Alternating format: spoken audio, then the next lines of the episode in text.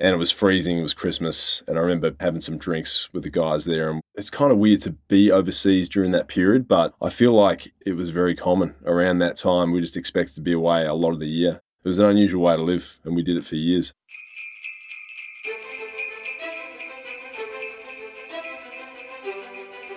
Welcome to the podcast where we track down Australian war veterans, have a chat with them, and hear their stories. I'm Alex Lloyd, and this is Life on the Line. The single greatest sacrifice I've made is my family. We weren't out there to take country. We were out there to do something. That was our job. I did feel a lot of regret. Friends were still getting killed. It got to the point where you know you're going to funerals quite Do often. I lead under fire? And that was a heavy responsibility, I guess, on my shoulders that I didn't want to You screw have to be resilient to get a cope War with any itself is horrific. It's a horror story. It should never be dressed up as if it's something glorious. Not what you can do for yourself, but what can you do for your country. The volunteer for service was in effect to put your life on the line. I'm Thomas Kay, and you're listening to Life on the Line. This episode is our annual holiday season special with veterans from season 5 sharing their stories of a Christmas in uniform. These are stories from lower ranks to junior officers to the Chief of the Defence Force. Some of these stories are heartwarming celebrations abroad, some were difficult days away from home. Yet all of these men did their duty on a time that for most of us is a holiday. This is Christmas on the Line. Former SAS officer Mark Wales returned to the show this year to promote his memoir, Survivor Life in the SAS. He shared a new Christmas story with Alex Lloyd. Did you ever have a Christmas in uniform on deployment or some kind of at home SAS or Army themed shenanigans? We actually did. I think I, I remember being in, I think, Tarin Kowt. We were re raising a capability in Tarin Kowt in 2009, I think it was. And it was freezing, it was Christmas. And I remember having some drinks with the guys there and we were training. We had an interpreter with us and a few others. Um, and I had to change the details of this in the book because the missions we were doing at that point were slightly different to the combat missions. These were more centered around intelligence collection.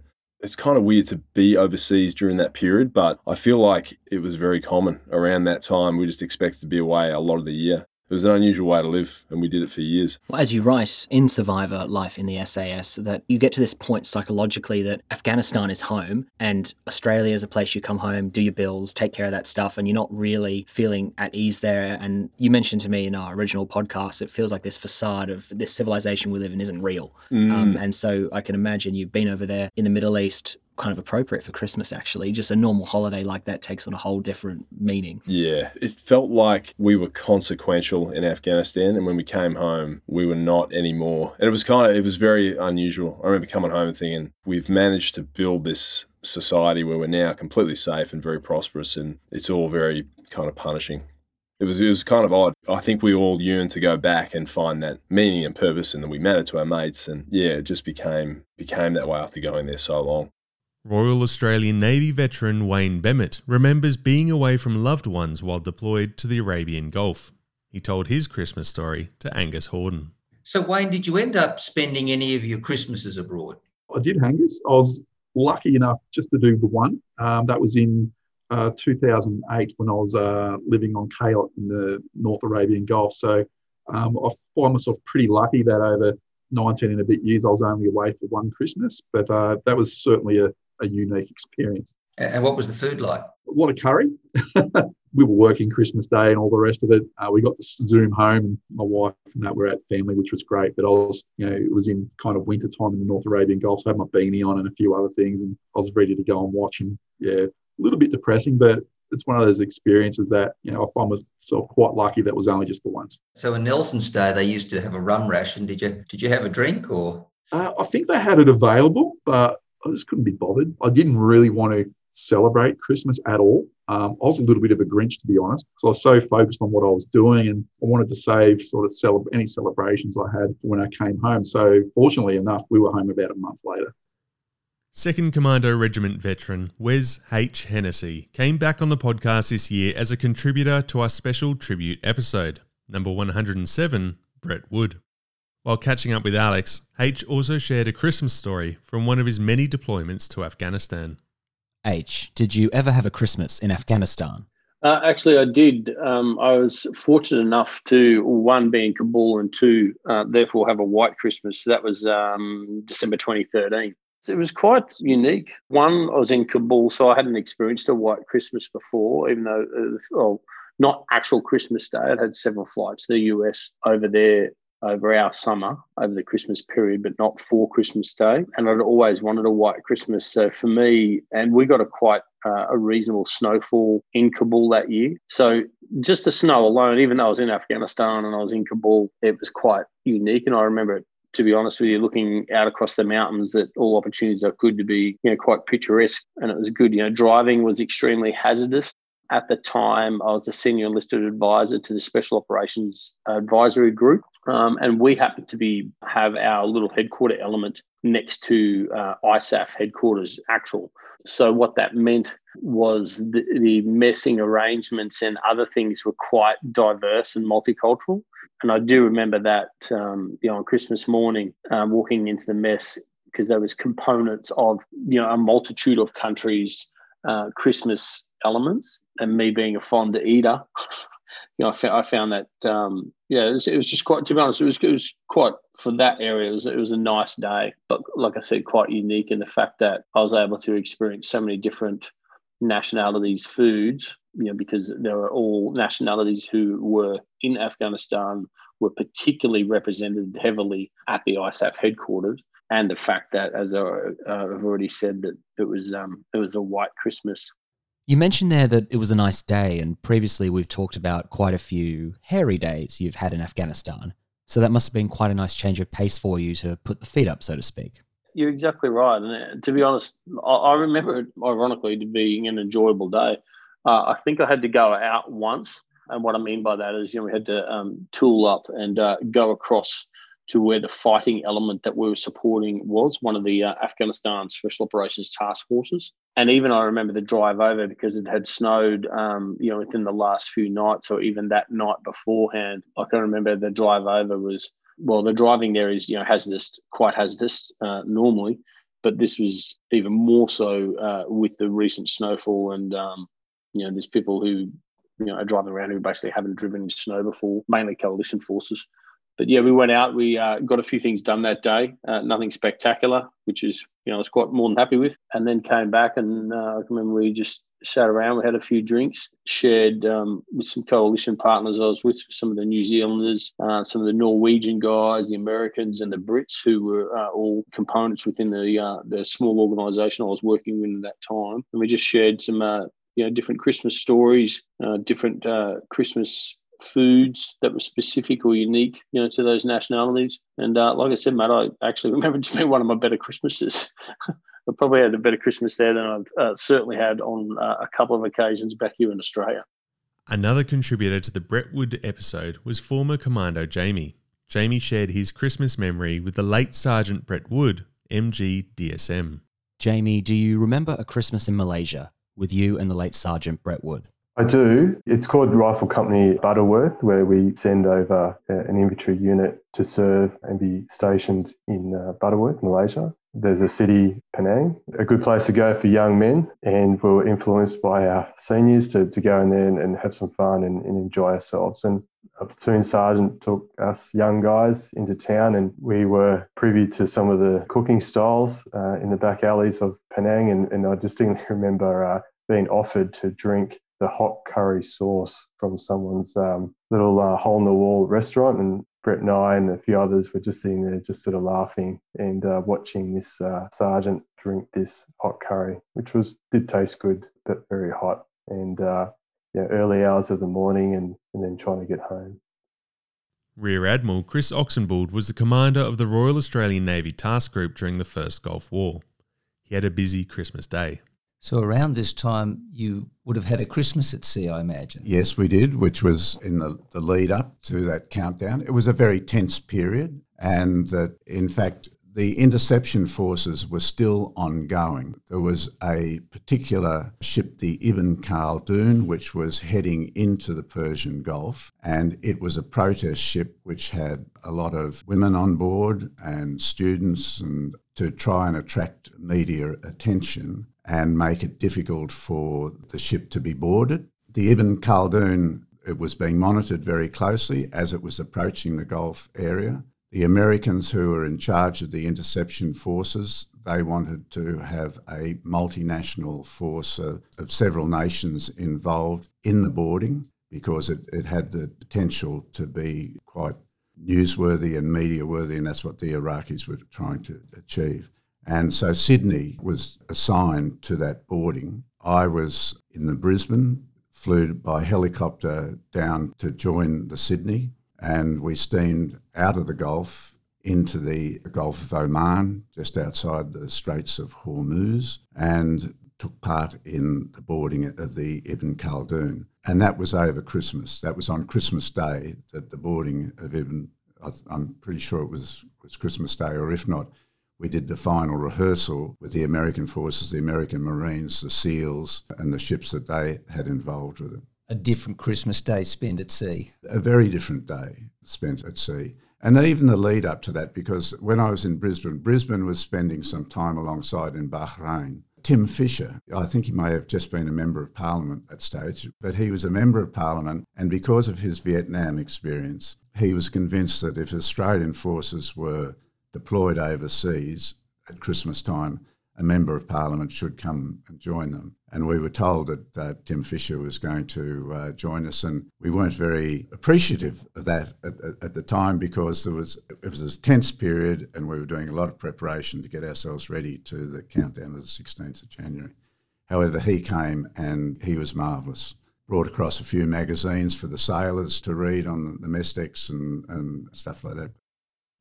Greg Hopgood is an Australian Army veteran who deployed to Somalia during the humanitarian crisis. His Christmas story took place in Australia just before heading overseas.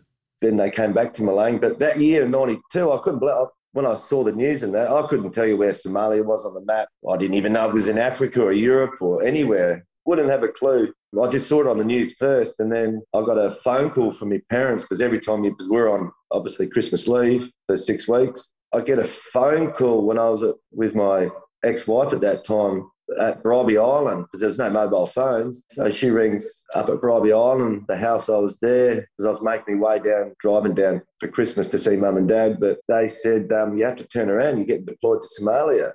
I said, "What?" Couldn't believe it. Like I haven't heard anything about this. So I just ended up watching that news that night. It was all over the news. And so obviously I rang the army back, one RAR, and they said, just have Christmas off and we'll fly you back we'll fly you back Christmas. Yeah, it was Christmas Day. We got recalled back. I think Alpha Company, they were the advance party. They actually left on Christmas Day. The rest of the battalion had two weeks of pre deployment training. But it was funny that time when I got that call when I was reading in the Army because in 1992, a 100 year flood had hit Leon Creek when I was on the phone to the people at Keswick Barracks in Adelaide because they were organising a plane flight to get me back. I said, look, the phone's going to cut out any second now because I remember looking at the, the water flowing through the door of the house because the SES and the CFS, they couldn't stop the water coming in the house. All the sandbags and all that just blew, like just fell fell over with the pressure of the water. And then it started coming into the house. And then all of a sudden, the phone went out. The water went over the, the landline and that was it. So they actually they thought I was making an excuse not to go. They,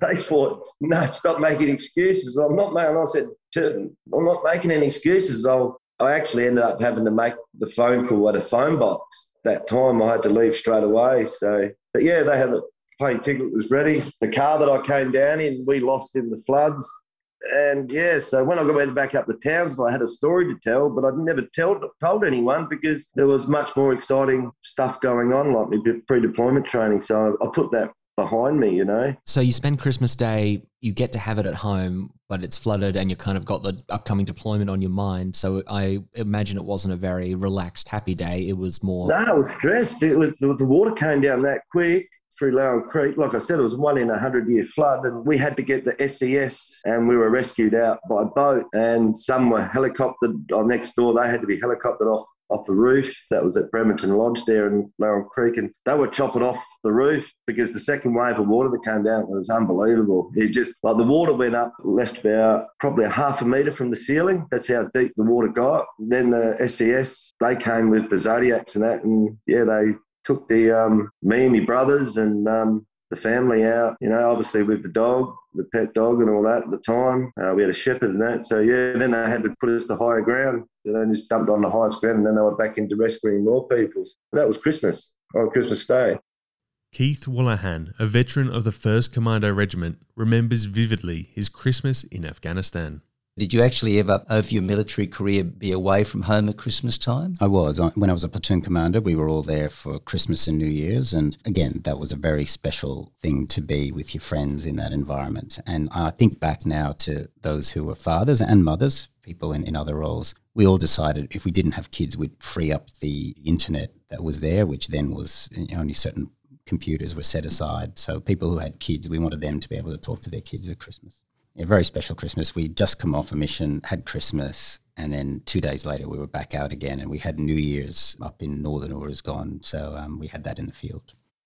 In our last video podcast of season five, Angus Horden interviewed General Sir Peter Cosgrove. Sir Peter had a rather light-hearted Christmas story to share from when he was chief of the Defence Force. Out of interest, you would have spent many Christmases abroad. Do you have any memorable times that you were there?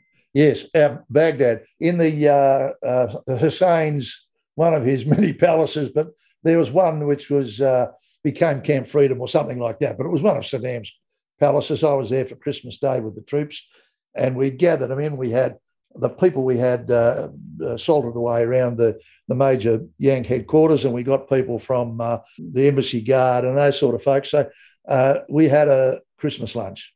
The caterers had gone mad and produced hot box lunches. And in the usual way, the um, I was CDF at this stage. The usual way, the senior people put themselves on the food servery, and they're the last to get fed. So all the all the other ranks file past. So you had the four star and a three star, and yeah, a bunch of officers serving the food. So I'm looking around. I thought, now every soldier coming past, every sailor, soldier, airman, or woman coming past is going to want to get served by the CDF. And what have we got here that the the diggers won't be inclined to have? And it was broccoli. This is Christmas lunch. so big tray of broccoli. And I knew the chefs would be sad if nobody ate the broccoli. So as CDF, you get to choose. I could have chosen the roast beef or something, but I said, I'll go on the broccoli. So I get on the broccoli. And the uh, every person coming past with all the luscious stuff on their plate would come to the CDF and I'm here with my tongs, hmm. and they got the broccoli. And I said, Your mother's been in touch and she insists you have broccoli. And I put some on their plate. I was so pleased nobody said, Oh, my mum died last week. You know, so, but they all took broccoli. The only thing is, I'm told later on by my ADC, a lot of broccoli got scraped off in the bin. So and the other thing I remember about that Christmas is that they uh, uh, Santa came in now, Santa was wearing disruptive pattern camouflage uniform, desert pattern. He had a red Santa hat on, a false beard, and a shoulder holster. So uh, uh, Santa was armed to the teeth. He had a sack. He, uh, he gave me whatever he gave. Me. He gave me a little uh, key ring with a Santa on it. And I think he gave my special forces bodyguards uh, sharpening stones for their daggers. I'm not sure.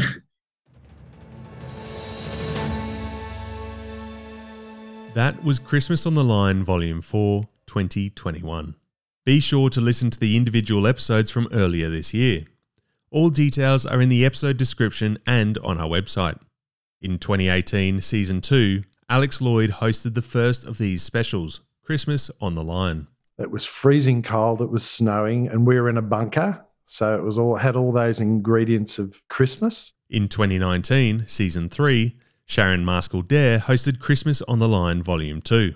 But it's a one of a kind. You can't replicate that here. For as bad as it sounds, I do enjoy a little bit of Christmas here, but I enjoyed the Christmas over there more because it was different.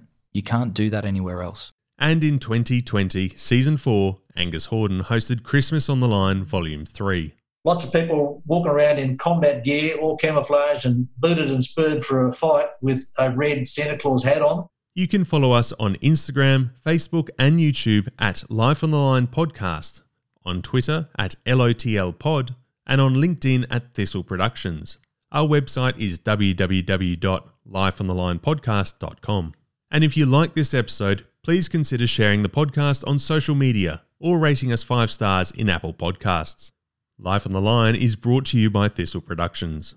Artwork by Big Cat Design, music by Dan Van Workhoven. I'm Thomas Kay, on behalf of the team, wishing you all a Merry Christmas and Happy Holidays. Thank you for listening.